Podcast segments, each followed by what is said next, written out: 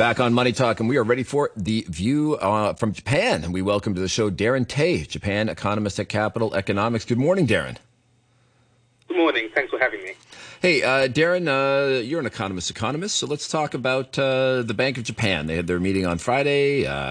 Kazuo Ueda-san is confirmed and double confirmed. What's your take on where the Bank of Japan is going? Well, Ueda himself has been quite careful not to betray any inclination either towards hawkishness or dovishness so far. And I think that's one of the reasons why he was picked, not to give away too much about government intentions, but still, they let something slip. So in the process of Ueda becoming the next Bank of Japan governor, the government had actually first approached the current deputy governor, Masayoshi Yamamiya. And he ended up rejecting the job, as you might already know. And now, the interesting thing is the reason he gave for rejecting that job, which is that as the person who came up with the ultra-easy monetary policy and had a very big hand in implementing them over the past decade, he is not the suitable person to actually review those policies because they can't be objective. So immediately that implies that the government actually asked Amamiya to do exactly that. And so presumably Ueda has received similar instruction. So we still think that the Bank of Japan will make some adjustments to monetary policy. And the way to do so, we think, is that they will abandon yield curve control in April. We had been expecting them to do so last Friday, but they didn't. But anyway, I think now we're still looking at them dropping YCC come the next meeting in April. And explain to Money Talk listeners why that is important. I know you guys have been kind of were early on the call that the Bank of Japan was going to give up on it. Now you're saying you figure April is going to be the time. But why is that important? How does that change the landscape? Well, if YCC were to be dropped, we would see a jump in Japanese 10-year yield. It's currently around 0.4%. It can go up to 0.5% under the yield curve control framework. Anything above that, the bank will work to make sure that it doesn't increase further. So if you look at the yield curve for Japan, there's now a huge kink downward at the 10-year maturity. You have higher yields at slightly shorter maturity bonds like the 8-year bonds. And of course, when you go to the longer dated bonds, like 15 years, then the yield is significantly higher. So the point being that the 10-year yield is kept artificially low by the Bank of Japan. And once that stops, we expect the 10-year yield to rise to around 1%. Now, what that means for the economy, I think the most immediate consequence would be a stronger yen.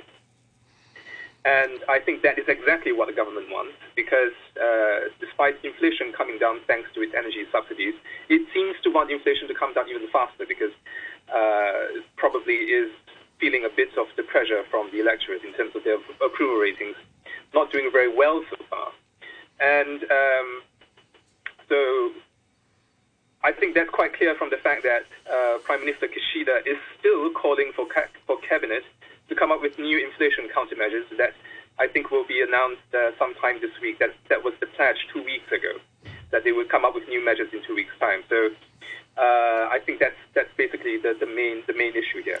Right. So the yen picks up. It makes energy cheaper, which the Japanese public is going to like. But how about what does that mean for Japanese exports, though? I mean, I see you guys have picked that you're expecting export volumes to maybe pick up later in the year. But I mean, if the yen starts to trend upwards, could that stall out an improvement in the export numbers? Well, 2 points to make on that.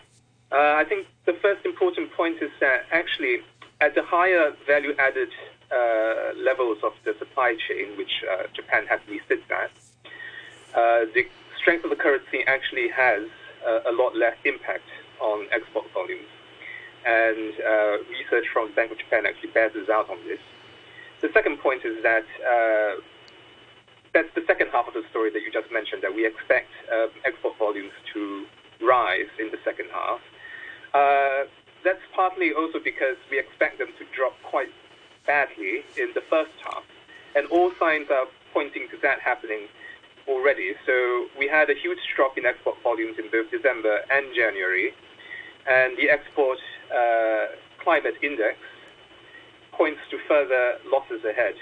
So very likely we're going to see a very dismal first half of the year for export volumes, and the second half is basically just to rebound from that. So it's not quite as strong as it seems. Right, and why are exports doing so poorly? I mean, in normal times, it might be because customers weren't buying, but I mean, of late, you've seen a lot of companies and whole sectors having problems with exports because they had supply chain issues. They had the orders, they just couldn't fulfill them. Which is it in Japan? I think for a time it was supply issues, but I think that has mostly dissipated.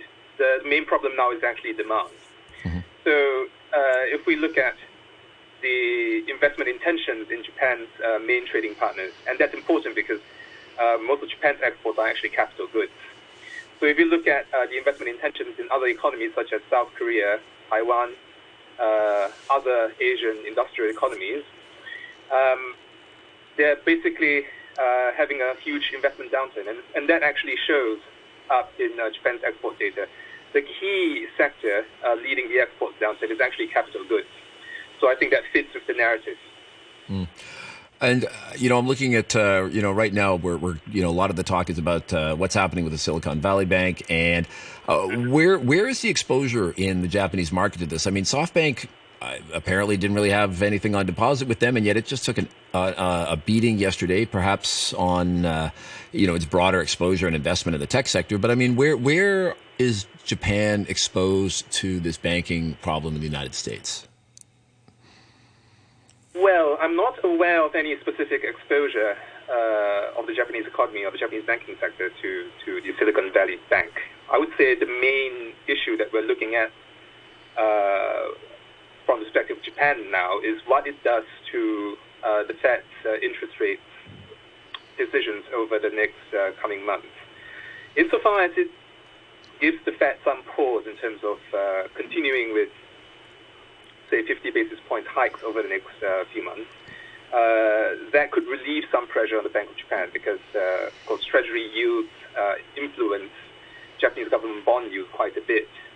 And if they were to keep rising at 50 basis point, 50 basis point hikes, basically, that would lead to a lot more pressure on yield curve control and strengthen the case for that to be dropped. So insofar as the Fed takes a step back saying, okay, now we have to be mindful of the financial risks that monetary tightening can actually result in, and maybe they start slowing down the pace of hikes to maybe 25 basis points, or maybe even stop hiking altogether, then presumably the Bank of Japan could hold on to yield curve control somewhat a bit longer. So that's a risk that we're looking at now, given our call for yield curve control to end soon. So we have to admit that the case for doing so seems to be weaker now, but it still is, I think, a strong enough case to make. Inflation is still a problem to the government, and the Bank of Japan still maintains a very stifling presence in the local bond market. They own more than 54% of all outstanding Japanese government bonds, and bond traders in the country are basically complaining that there's no liquidity to do anything with. So those are, I think, very convincing reasons for the Bank of Japan to drop yield control. All right. Well, you guys made the call early, so we'll keep an eye on that. And you know, when that moment happens, maybe we'll have to have you back on the show. We enjoyed having you today. Certainly a real economist. That's Darren Tay, the Japan economist at Capital Economics.